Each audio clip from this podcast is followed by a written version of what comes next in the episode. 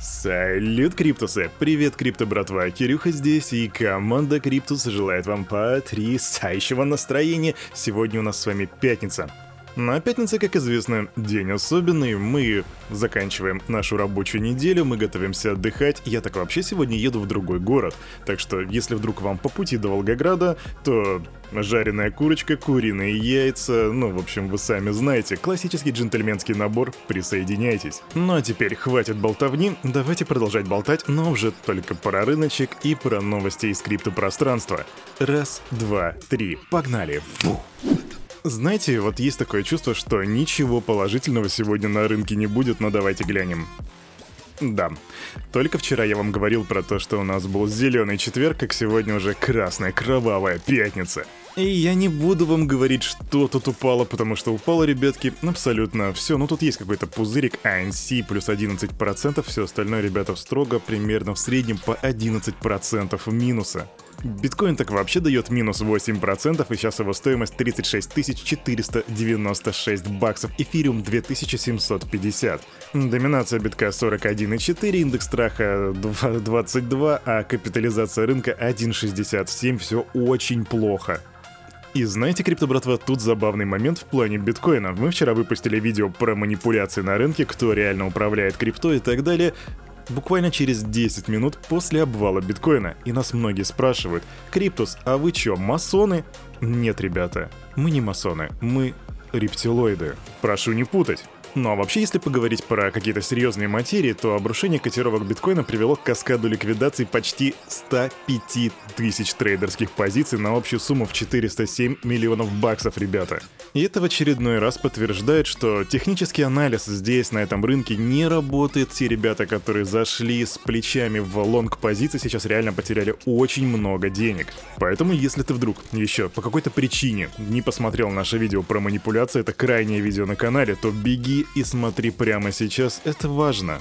А мы переходим к новостям. Новости from Mother Russia. Более 58% выявленных в первом квартале 2022 года финансовых пирамид связаны с криптовалютами. Об этом рассказал в интервью ТАСС директор Департамента Банка России по противодействию недобросовестным практикам Валерий Лях. По его словам, на фоне финансовой неопределенности толчок для развития получили схемы, якобы основанные на вложениях в цифровые инструменты, так как мошенники активно используют актуальную информационную повестку. На фоне финансовых неопределенностей популярны призывы спасти денежные средства в зарубежных юрисдикциях, вложиться в иностранные проекты либо в иностранные ценные бумаги. Также очередной толчок получили схемы, основанные на переводах с помощью криптовалюты или вложениях в якобы цифровые инструменты. Так добавил Лях. Следователи предварительно оценили нанесенный мошенниками ущерб в сумму более 1, ребята, миллиарда рублей. Это просто колоссально большая сумма. Организаторам схемы, разумеется, грозит наказание в виде лишения свободы сроком до 10 лет и так далее, плюс крупные штрафы.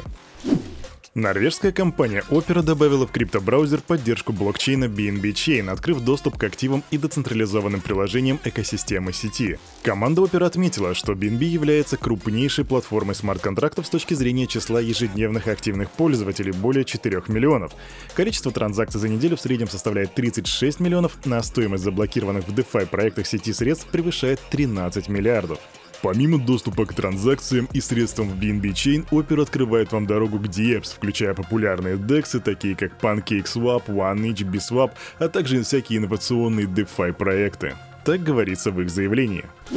Квик новость. 5 мая в сети Tron выпущен и введен в обращение алгоритмический стейблкоин USDD. Актив теперь доступен на Ethereum и BNB Chain через кросс-чейн протокол BTTC. Так что поприветствуем новичка в ряду стейблкоинов. Стоящая за токеном ApeCoin DAO одобрила три предложения по улучшению проекта, ориентированные на изменение структуры управления и интеграцию механизма стейкинга NFT из экосистемы Bored Ape Yacht Club. Но, как ты уже понял, криптобрат, тут будет три предложения. А первое из них это EAP7, оно касается внутреннего форума, и тут особо ничего интересного. Второе предложение называется EAP21, и она предусматривает интеграцию механизма стейкинга ApeCoin и NFT в экосистему Bored Ape Yacht Club. Держатели токенов смогут смогут выносить активы в заранее созданные пулы ликвидности и получать вознаграждение Vape. И третье — EAP-22. В следующие три года после активации предложения на выплаты держателям NFT, которые внесли активы в стейкинг, DAO направит 17,5% от общего предложения APE. Причем период стейкинга составляет 12 месяцев. Нам стало известно, что Gucci в конце мая начнет принимать платежи в криптовалютах в некоторых своих магазинах в Соединенных Штатах Америки. Посетители торговых точек в Нью-Йорке, Лос-Анджелесе, Майами, Атланте, Лас-Вегасе смогут расплатиться цифровыми активами. Летом такой же способ уже станет доступен во всех американских магазинах бренда, и изначально компания будет принимать к оплате 10 криптовалют, включая Bitcoin Cash, Ethereum, Dogecoin и Shiba Inu. Эх, Shiba Inu, ребятки. Когда только Dogecoin выстреливал, но я держал Shiba Inu, и она просела на 90%, я такой думал, господи, ну зачем она нужна? И я вот, ну просто уже не хотел ее принципиально продавать. И вот когда она выросла, я просто к чему это говорю? Смотрите, теперь ее будут принимать в магазинах Gucci. Никогда не знаешь, что тебя ждет впереди. А тут интересная фоточка в Твиттере всплыла. На ней молодой Илон Маск сидит, он, видимо, еще учится в колледже, и рядом с ним находится человек, который подозрительно похож на Чанпена Джао. Причем в комментариях под этой фоткой сразу появился сам Чан Пен Джао и сказал «Ха, очень смешно! А что это за человек? Это не я!» Ну, конечно же, а что он еще мог сказать? Ну да, разумеется, мы понимаем, что все это шуточка, и вряд ли эти двое знакомы, но настолько близко. Хотя вот тут интересная ситуация происходит, потому что тут Binance как бы выделила 500 миллионов баксов на финансирование сделки по покупке Илоном Маском социальной сети Twitter. Совпадение? Не думаю. Или думаю, всякое бывает. Вообще, если говорить именно про финансирование этой сделки, то в общей сложности Маск привлек от группы долевых инвесторов 7,1 миллиардов баксов. То бишь вложения Binance по самым скромным подсчетам составляют ну, буквально там одну четырнадцатую. Но все же, какая же интересная ситуация, не находите? А на этом, на это утро... О, да, ребятки, кстати, анонсик. Следующий Daily Digest выйдет аж только в среду. Это связано с тем, что Кирюха уходит в отпуск.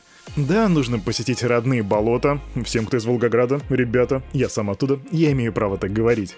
В общем, поеду, подышу заводами, повидаю родню, а вас я увижу только в среду.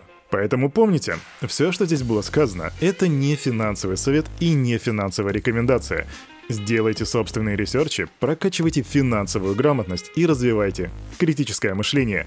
Скоро увидимся, не скучайте. Пока!